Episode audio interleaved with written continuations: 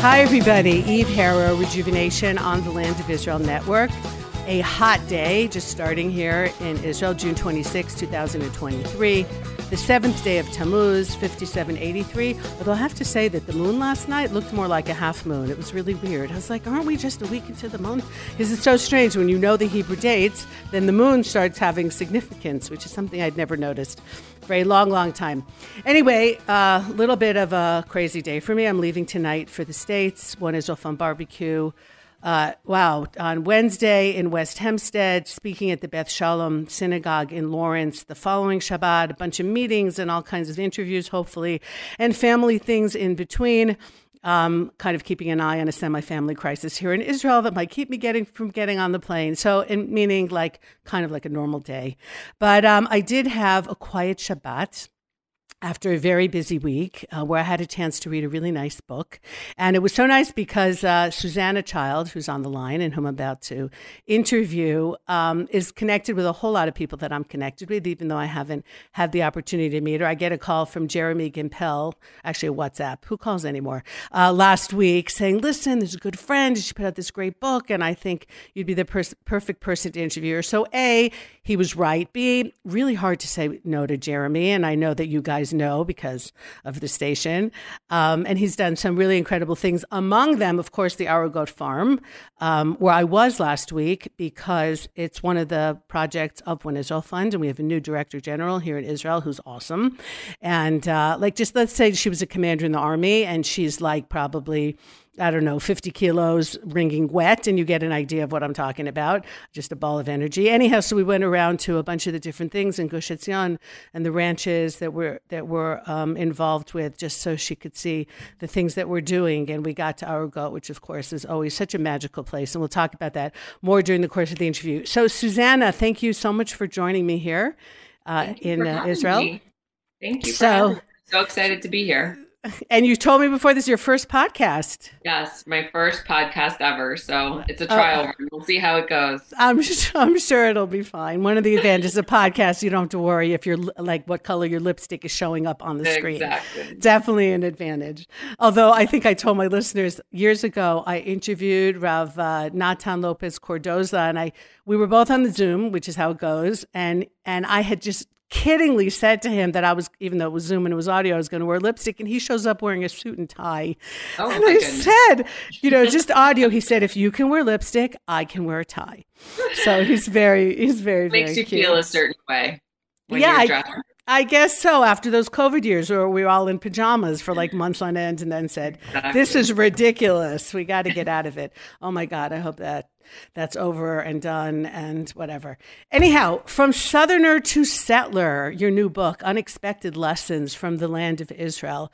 So I thought that. Um, I don't know. Maybe I maybe I just end up meeting a whole lot of people with really interesting stories, but I don't know too many people who just I don't know, just came up in like a traditional kind of a way and ended up here in Israel, and this was their plan the whole time.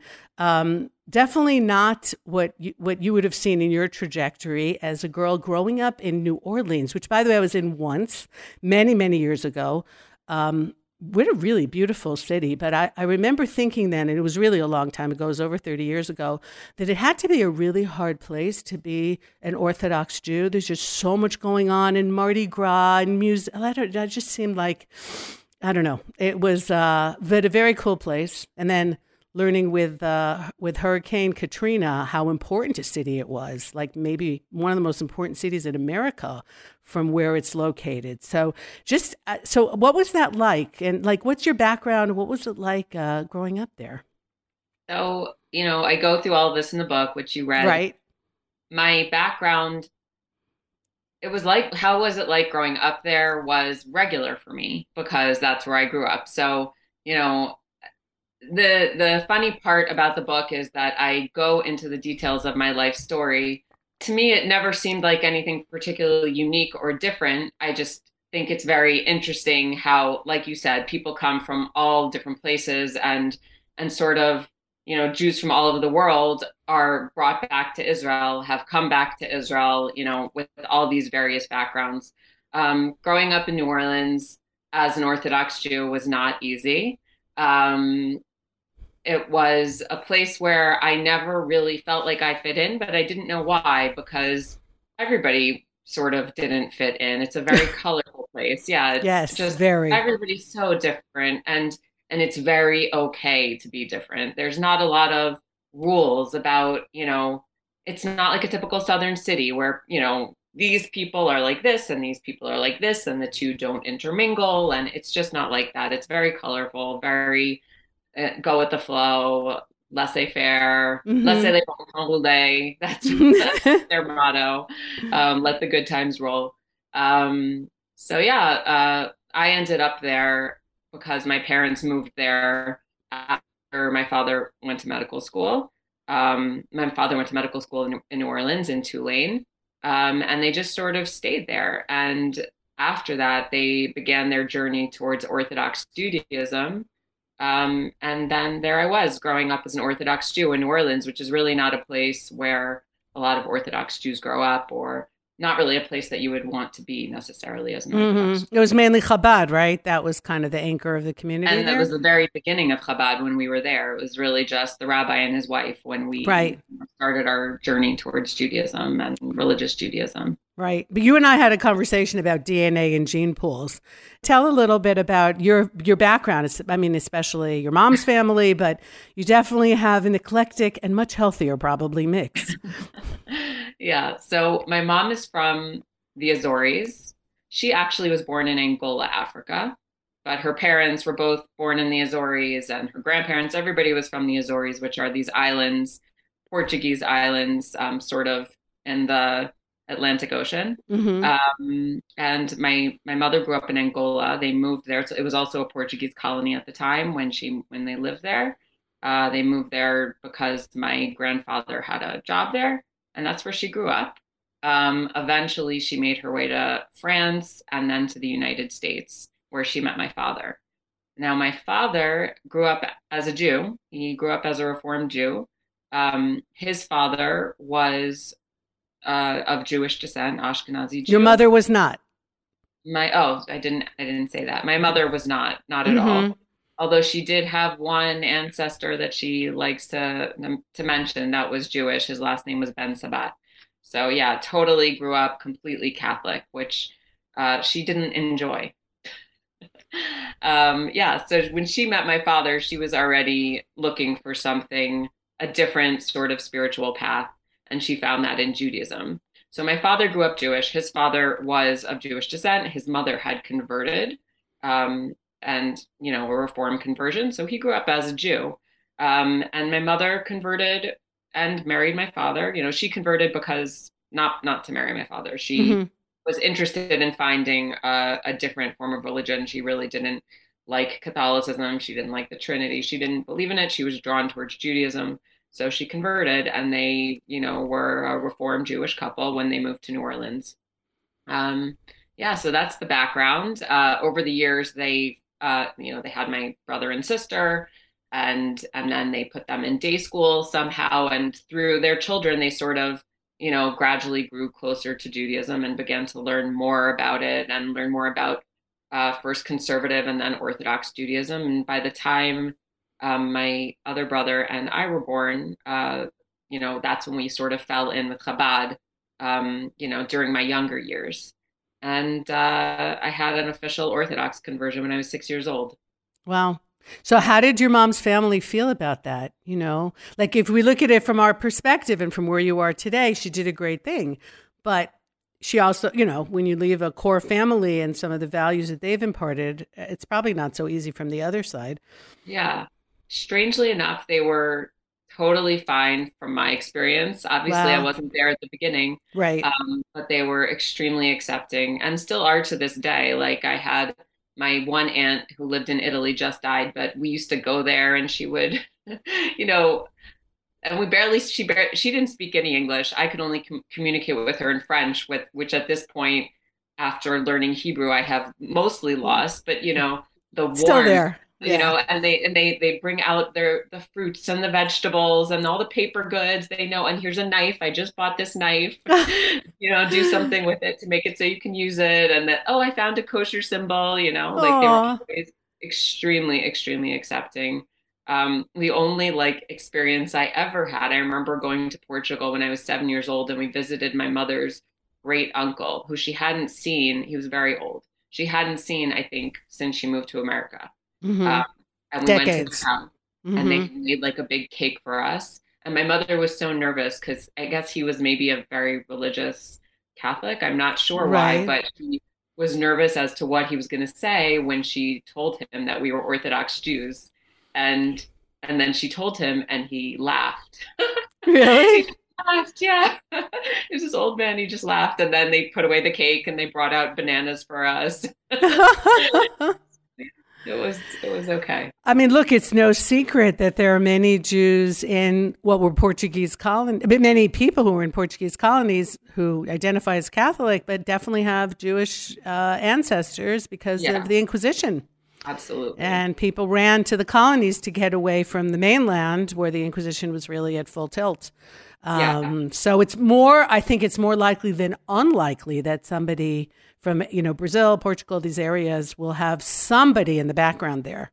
yeah. Um, My you know, aunt even likes to send me videos. My aunt, the aunt who lives in Portugal, about the names of of uh, of Portuguese or maybe Azores people who are in the Azores that are actually Jewish names. So, and apparently, Hmm. any name that has to do with a tree, that is Really? a Jewish name. Like in different places, I think you know people were given names based on certain things if they were Jewish. I don't I don't know the details. Like not just in Portugal, in other parts of the world Huh. um, maybe you know more about it, but I don't know. In Portugal, so people who have names associated with trees are thought to be of Jewish descent. So, Well, I know that there are places in Greece where people who have names that do with Passover, like Okay. chametz and matzah, Oh, are also Jewish. Yeah, yeah. So Right. that's it. Must have been kind of maybe like a little code that they had, so they could find each other, or you know, marry each other, even within you know the appearance of not being Jews anymore. That is Right. so interesting. I didn't know that about Portugal, though. Very Yeah. cool. Very, very cool. So you've got, I mean, you've got relatives probably leading very different life than you do. Have you tried to, you know, they have all these genealogy things now. Have you tried? You probably have people popping up in who knows where doing who knows what that are like, you know, third cousins or something. That would be so cool. absolutely. Your next book. I'm giving My you an idea for your next book. Very, yes. Exploring the gene pool of Susannah Schild. Um, yeah, so my brother is very into genealogy, and he, like, as a birthday present, bought me and my sister each uh, one of those packages. So, yeah, it's cool. Like, you see 50%, you know, Azores, 25, 24, whatever, small uh, percent Ashkenazi Jewish, and then a big mix of all sorts of things. And it also allows you to connect with your relatives. Um, it, it knows this, this ancestry or whatever, who your relatives are based on your genes. And so it's funny because some of them are 100% Ashkenazi Jewish, you know, Right. and Right. most of them are not. Most of them are from all over the place. And, Mhm. you know, as far as first cousins, first, you know, firsthand relatives go, I have no Jewish relatives at all. I had my Jewish grandfather who he died. Mhm. Um, but even my cousins, you know, they're not Jewish. Right. Right. So, how does a girl like you end up living in the Judean hills in Israel? It's a really good question. You're still trying to figure it out. Hashem, It's that's always the answer, It's right? really the answer. And like that, honestly, you know, I think that's one of the main, you know, my book is called Unexpected Lessons from the Land of Israel. I feel like that was one of the main things I really learned. Not, you know, yes, I think the the culmination of that lesson was being in Israel. It's like, you know, God has a plan. God has a plan. And um it's kind of unavoidable, you know, and you can you know fight against it or or you know worry about it or but you just have to trust in God that where, the path that you're on is the path that he wants for you the path that he wants for his people um and i mean i can go into the the details of how i ended up here Yeah, but we um, want people to read the book. So, yeah. Just go into some brief details. exactly i mean that's just the first like two chapters but yeah Right. um it really is is god he has a plan and uh he makes things happen the way they're supposed to happen So, I, I, know, excuse me if this is like a strange question, but growing up Orthodox doesn't necessarily mean having a relationship with Hashem. Right. Okay. We both know, and I'm sure people listening know, many people of all religions who are, you know, following a certain um, religion, but but what happened to God in the whole mix? It's more of kind of a social thing or fitting in or because you grew up like that. And there's really no connection of feeling like, wow, this is the path that I'm on, like what you just so eloquently described. To get to that place where you feel that there's a plan, you have to believe that there's a bigger that there's a creator here who does have a plan. And that I think is the step that a lot of people don't get to. Okay? And that's why they're they're fighting things because they really don't see that. They don't see that our lives are so much bigger than we think they are in so many ways and pulling together threads from so many different generations and and sewing something new at the same time to continue to continue that metaphor so did you grow up did, did you feel spiritual it was more of a you know of a framework for home life or or your parents journey trickled into the you know their kids which is when you accept something new, it tends to be for spiritual reasons, especially in a place like New Orleans, where it wasn't because there were thousands of people and they wanted to join the community.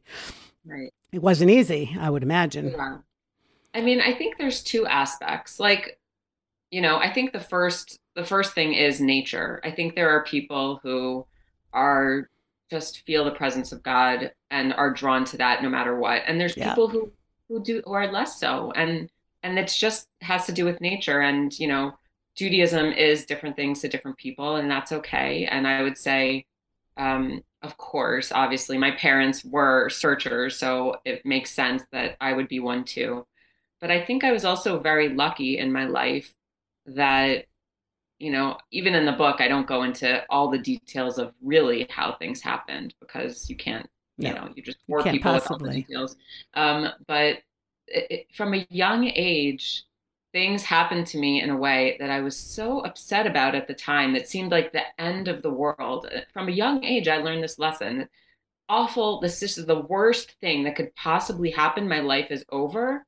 And realizing, you know, only four or five years later that if this thing hadn't happened in this way, I would not have had this amazing opportunity. And that just happened again and again. I felt like God was holding my hand and causing things to happen, which were you know, to be quite honest, completely out of character for my life and, you know, didn't make sense. And I was very lucky to see, you know, very from a very young age, the ramifications of, you know, God's plan and how it, you know, was for the best in my situation. And I think that that lesson that I learned as a young kid already, as a teenager, you know, I kind of carried with me into my entire life. And I, I just, every time something happens, you know, oh, this can't be good, this is terrible, whatever, I see, I know ultimately that um, it's going to be for the best. Mm-hmm. Like when we have the ret- you know, the retrospect, the hindsight, then then it clicks. Exactly. In the moment, it doesn't. In the, yeah. yeah right. Right. But you married somebody who wanted to move to Israel or that he wanted and he pushed you, or how did that work? So, my husband grew up in a very Zionist family and he had wanted to move to Israel and he had even moved to Israel but then he came he came back. He he was there for a short time and it was really hard for him. He's very close to his family and he felt mm-hmm. very isolated. So he went back to america and he had thought that he might not ever move because of that but he really had a strong zionist spirit. And when i met him you know i i knew that i wanted to move to israel at that point. I had spent some time in israel. I had spent some time with my sister who had moved to Israel before me, and I knew that I wanted to move. And it only took a couple of weeks for me to convince him that that's what was going to happen. He was totally on board. Wow. So because he he knew that he that's what he really wanted. I think the hard part was doing it without family. Right. Um, right. Yeah. So then it mm-hmm. was easy. It was our plan from the start. We knew from the moment we got we, from a few weeks after we met, from the moment we got engaged, we were going to Israel. Mm-hmm. Uh, but coming here and staying are two different things. So how did That's you make that work? Um, honestly, it wasn't hard. oh, good. well, let's say there are. I guess that's really that's you know not a fair analysis of the situation. To me, all of the the little things that were hard along the way were necessary parts, necessary suffering that comes along with achieving something great. And I think I I even saw it that way as at the time, meaning it wasn't easy. I barely had any Hebrew when I got here at all. I had very little Jewish background. Um, it was hard to communicate. I came with two small kids. I, you know, found myself suddenly, you know, having grown up as, you know, somebody with like a decent amount of intellect around me, all of a sudden people were assuming that I was stupid all the time because I couldn't speak or communicate. Um, there were difficulties, um, but they were just small in comparison to the the great good that I was experiencing being in Israel, really from the moment we got here. That um, definitely comes through through the book because you intersperse your chapters of you know what's going on with your life and your story with um, kind of just a couple of pages of quotes from one of the rabbis Kook or one of these like let's zoom out now and get back to the big picture. So this is what's happening on a day to day and we're moving with kids and all this kind of stuff and other things happening, some good, some not so good, dealing with it. And then there's this boom, but just remember.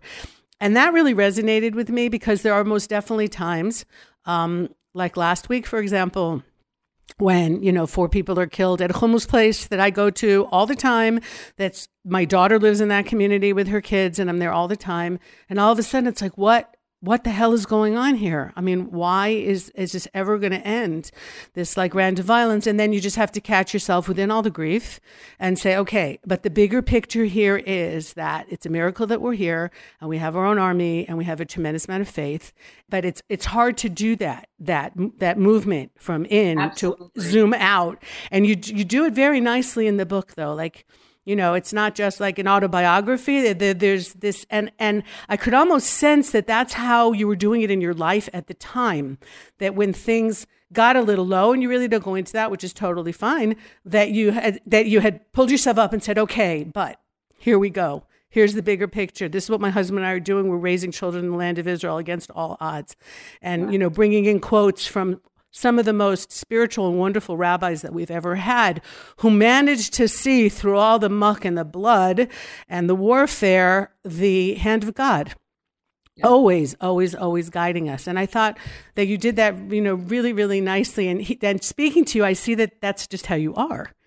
Is also grabbing that. Yeah. You know, what a gift it is, you know, despite every life has difficulties, whether yeah. you're in Israel, whether you're America. Everywhere. It's not easy to raise kids. It's not, you know, easy to deal with your finances. Everything is difficult. There you lose people unexpectedly. Ex- exactly. Yeah. And in yeah. different countries, you're dealing with different, um, you know, horrible things that are happening. But like, what a gift it is that we're here in our own land. I mean, what a gift that it's so easy to to close our eyes to and be blind to that we have the Jews have a land, meaning our land that we, you know, we uh, the birth of our nation was in this land. You know, we can open the the Bible and read about the places that we see on as we walk down the street, as we drive the highway, when we see plants and animals and all those things, we can also see them in the Bible, and it gives everything a whole new level of meaning. It gives our history a, a new level of meaning.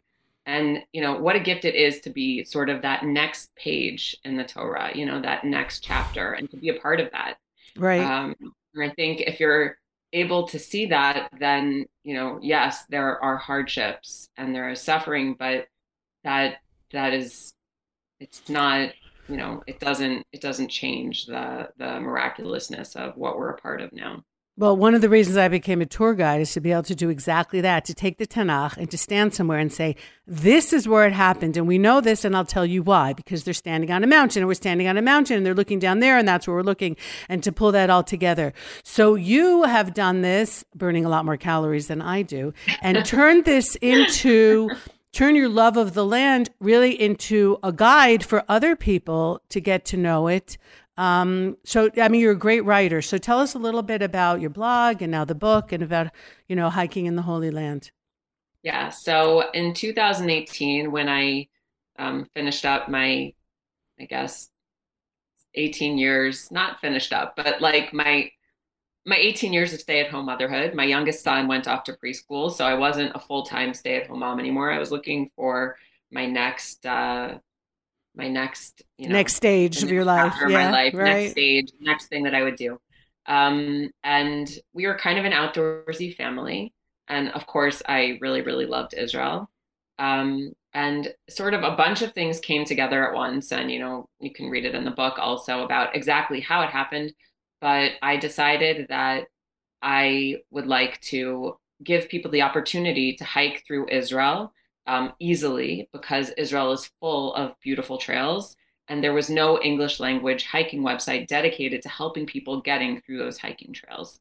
Um, so then I embarked on a journey of just going on hikes, taking pictures, writing about it, putting up maps uh, together. My husband and I built a website. Um, and uh, yeah, the website has hundreds and hundreds of hiking trails all over the country. It gives people the information they need to get out on the trails in Israel.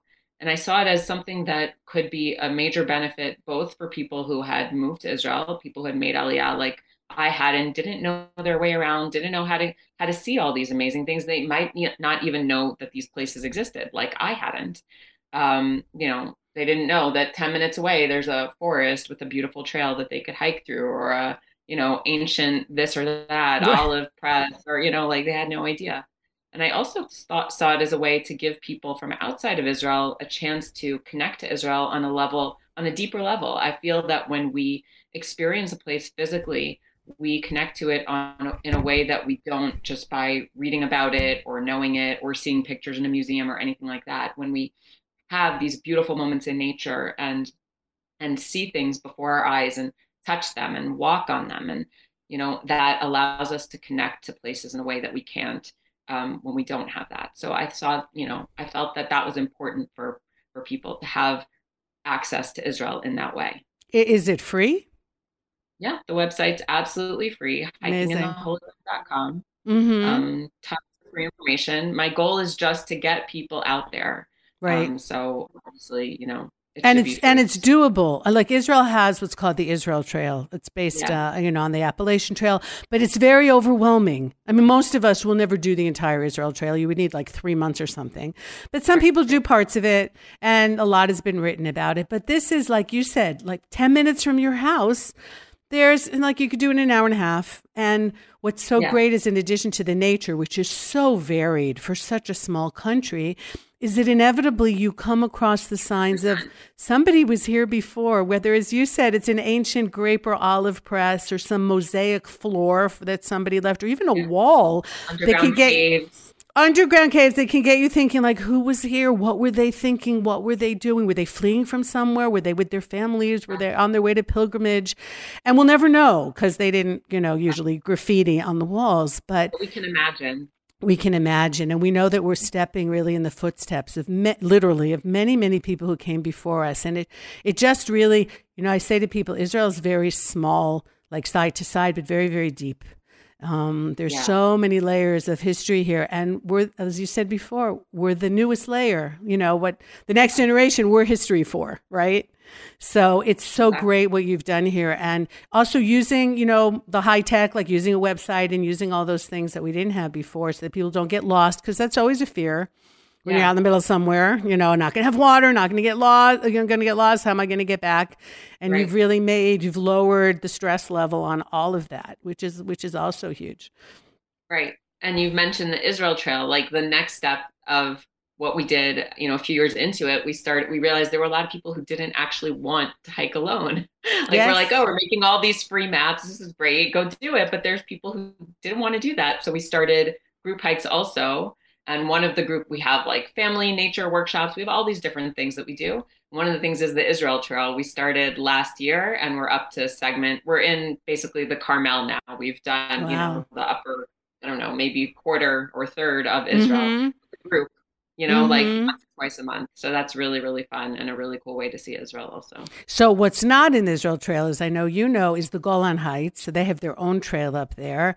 And I don't mm-hmm. know if Judea and Samaria, because of all kinds of security issues, has a trail yet. I mean, within certain areas, but definitely not. So that's something that we can hope for is that when things finally quiet down here, um, you'll maybe someone will give you the call Susannah, you're doing such a great job. Come help us do the the Yehuda Shomron Trail. Awesome. Wouldn't that be awesome? I heard I heard like uh, you know, whisperings of a Yehuda Shomron trail, but I don't know. I don't think there's anything official yet. uh, yeah, we have a little ways to go, but uh, something to, you know, something to strive for. We always have to have a next goal in mind. Okay, so where can people get the book? So it's on Amazon. Just search for From Southerner to Settler and it should come up. Um, Mhm. if you live in Israel, uh, go to from southerner to settler.com and Right. that'll bring you right to the page where you can buy it there. Uh, Right. It's available in ebook and in paperback right now. Hopefully, audio coming soon. And Amazing. it. Amazing. So, you know, you've contributed to Israel. I mean, I know, you know, you spent the first years as a, as a stay home mom, which I also did for the most part. I was in and out raising my seven kids. And it's a tough call because you always feel like, oh, I should be doing something. But the most important thing that we do is raising our kids. And you can balance that. But here you are, the next chapter of your life. You've written quite a few chapters, and you really, um, you know, a lot of families are going to enjoy Israel, and individuals enjoy Israel more because of because of what you're doing. So you've you've put your own little piece here in the ingathering of the exiles in a really really nice way, and you're a great writer. So keep on doing that. Thank Okay. so. Okay, Susannah Schild, Eve Harow, Rejuvenation on the Land of Israel Network.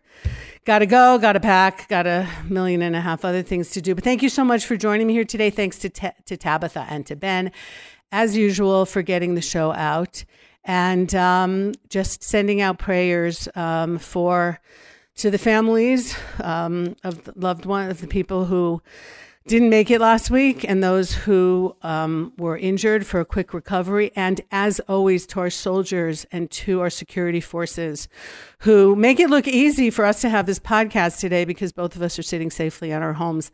Um, it comes at a great, great cost and um, tremendous people you can't even imagine the greatness of the people here, making sure that um, that we stay as safe as possible. And of course, Hashem with his plan in the background. Um, this is very much a team effort. So um, just wanted to throw that out there that we never take anything for granted. Not when things go wrong, then all of a sudden it's in the news. But every single minute of every single day is a blessing to be in this land. And, uh, and as I said, comes with a great deal of effort. So always hard. You can tell that I'm leaving tonight. It's always hard for me to leave. Always, always, always. But um, you know, going for good reasons, and hopefully we'll come back uh, safely and well. Thank you, Susannah, so much. Thanks to all my listeners, and I hope wherever you are, you are well. And planning a trip to Israel if you're not already here. Okay, it should not be if, it should be when. And we've got some really great hiking trails for you to go on while you're here. Eve Harow, Rejuvenation on the Land of Israel Network. Take care, everybody, and goodbye Join the Land of Israel Network Fellowship. Sign up today and join the revolution, inviting the world to learn Torah from Judea with Jeremy Gimpel and Ari Abramowitz. We may come up short on becoming the person we want to be, but that's not the point. Happiness is progress. Wandering aimlessly through a meaningless life is a recipe for suffering. What could be worse than walking around the desert for absolutely nothing? But as long as we are walking toward the land of Israel, every step has purpose. For more information, visit thelandofisrael.com slash fellowship.